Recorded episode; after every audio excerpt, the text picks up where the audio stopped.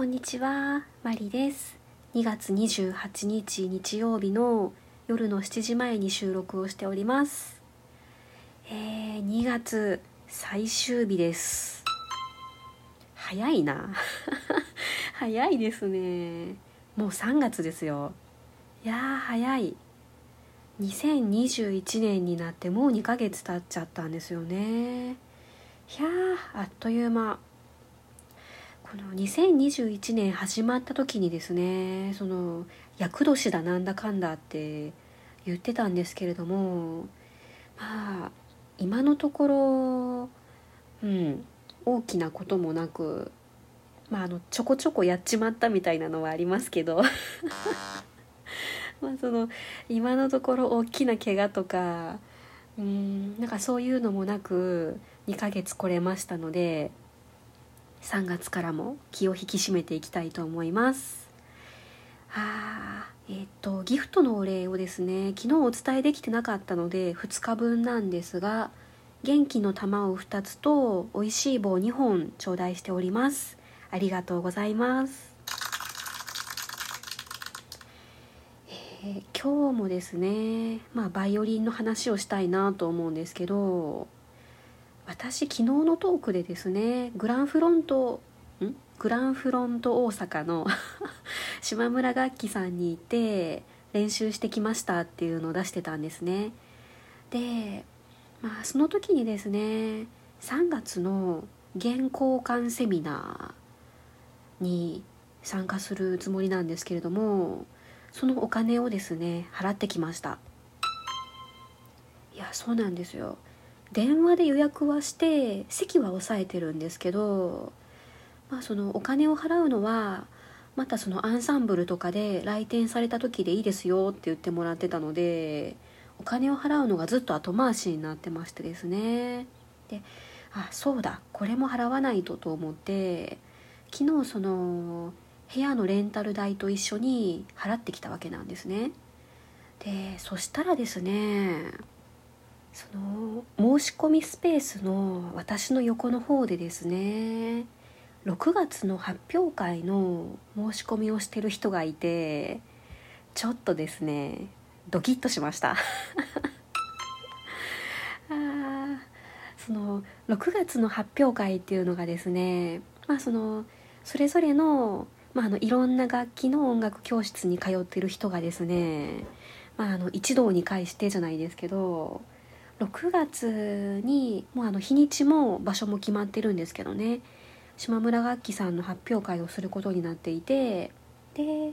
そこでギターとかそのバイオリンのアンサンブルももちろんそうなんですけどそのいろんな楽器の人が順番に弾いていくっていう発表会になってまして。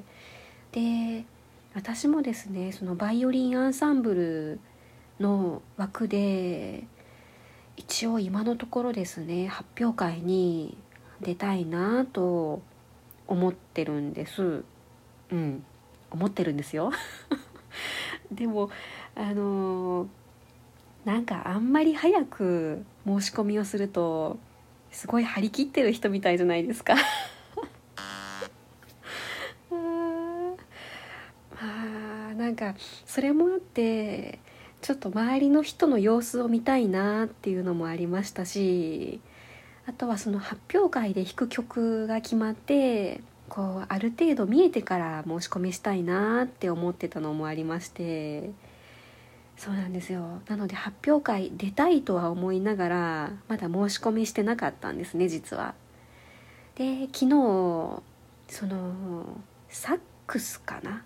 多分その持ってる楽器ケースからいてサックスのクラスに通ってる方だと思うんですけどその方が発表会の申し込みをしてるのを見てあ私もそろそろやらないとなってちょっと思いました。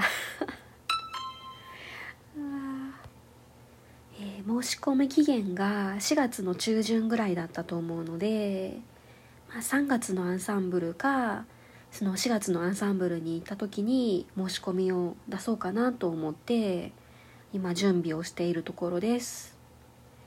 いやで、まあ、正直言って初めての発表会がそのアンサンブルのクラブで良かったなって私ちょっと思ってるんです。うん。あの私すごい緊張しいなんですよね。でそのバイオリンのレッスンでも先生の前で弾くっていうだけでもなんかこう変に緊張して力が入ってこうなんか弓が震えるような感じになっちゃうのにいやもう一人で発表会で演奏なんてとても無理だと思うんですよ。うん、なので、まあ、そのアンサンブルなのでその文子アンサンブルの初級中級上級の3つのクラスの方でその申し込みを希望した人がですね一緒に弾く感じになるんですね。なのでもちろんちゃんと練習して中級とか上級の人についていかないとなっていうのももちろんあるんですけどまあでもその一人じゃなくてみんなで弾けるっていうのもあってちょっと気持ち的にはマシなんじゃないかなと、うん、思っています。はあ6月あ楽しみなんですよねなんだかんだ言って。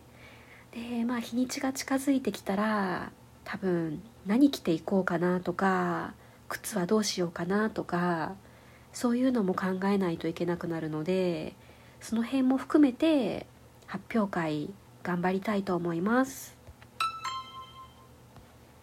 えー、そして後半はですね今日の話をしようと思います。今日日曜日ですので、まあ、仕事もお休みだったんですね。で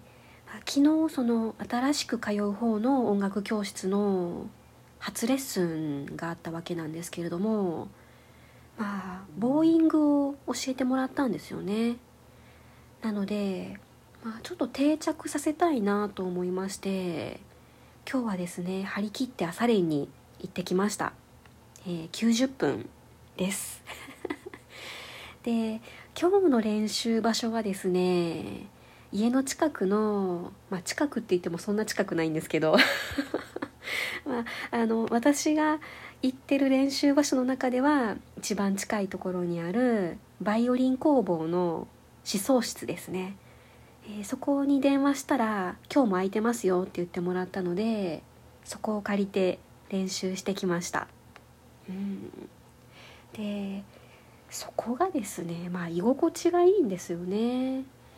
まあ、そのバイオリン工房なのでその人が作ったいろんなバイオリンがですねいろんなところに飾ってあってその工房の中にもたくさん吊るしてあるんですけどその思想室の中にもですねバイオリンが飾ってあったりしてすごいね幸せな場所なんですよ。いや私そのバイオリンそのものの形がすごい好きで見てるだけで幸せになるんですよね。なのでその工房で練習する時はすごい幸せなんです。うん。まあそんな状況とですねあとその工房なので、そのバイオリンを作ってるのか修理をしてるのかどっちか分かんないんですけどカンカンカンカン何かを打ってるような音とかうーんその作業してる音がですねすごい聞こえてきてそれも楽しいんですよね。うんまあその私が弾いている下手なバイオリンの音がもしかしたら聞こえてるかもしれないんですけれども まあでも多分そういうのも気にせずにそのバイオリンの修理とかの作業をしてくださっていると思うので何て言うんですかね変にこう緊張せずに私も弾けるわけなんですね。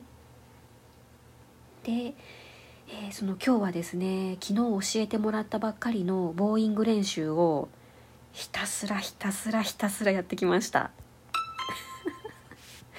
うん何て言うんですかねこう柔らかい右手じゃないんですけどこう弓をガチッと握るんじゃなくてこう何て言うんですかねアップダウンアップダウンをひたすらひたすら練習してました。でやっぱり左手がついてくると左手に集中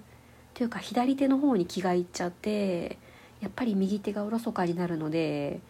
今日はですねひたすら開放弦ばっかりでした。うん、ゲーセン、デーセン、アーセン、エーセン。で順番に順番にずっとダウンアップダウンアップダウンアップ。もうひたすらひたすら弾いてました。でそこの思想室はですね、まあ、結構設備が整ってましてその電子ピアノもありますし譜面台とかあと姿見の鏡も置いてありましてですねその結構大きいやつなんです鏡も。なのでもうひたすら鏡の前でずっとずっとずっと繰り返して ひたすらひたすら柔らかい右手を目指してましたうん多分そのバイオリンを始めてからこんなに右手のことをずっと思っているのは私初めてかもしれません。でまあ少しでも定着させたいなと思いまして、えー、私バイオリン始めてから本当に今日初めてやってみたんですけどそのペンを持ってひたすらこうなんか弓を持ってるような感じでそのペンで弓の動きを再現して気が付いたらずっとやってたんですね。本当に今日初めてです。うん。まあでもこれで毎日ひたすら繰り返してたら少しはマシになってくると思うんですよね。うん。これからもですねそのバイオリンずっと面白く続けていけれるように、うん、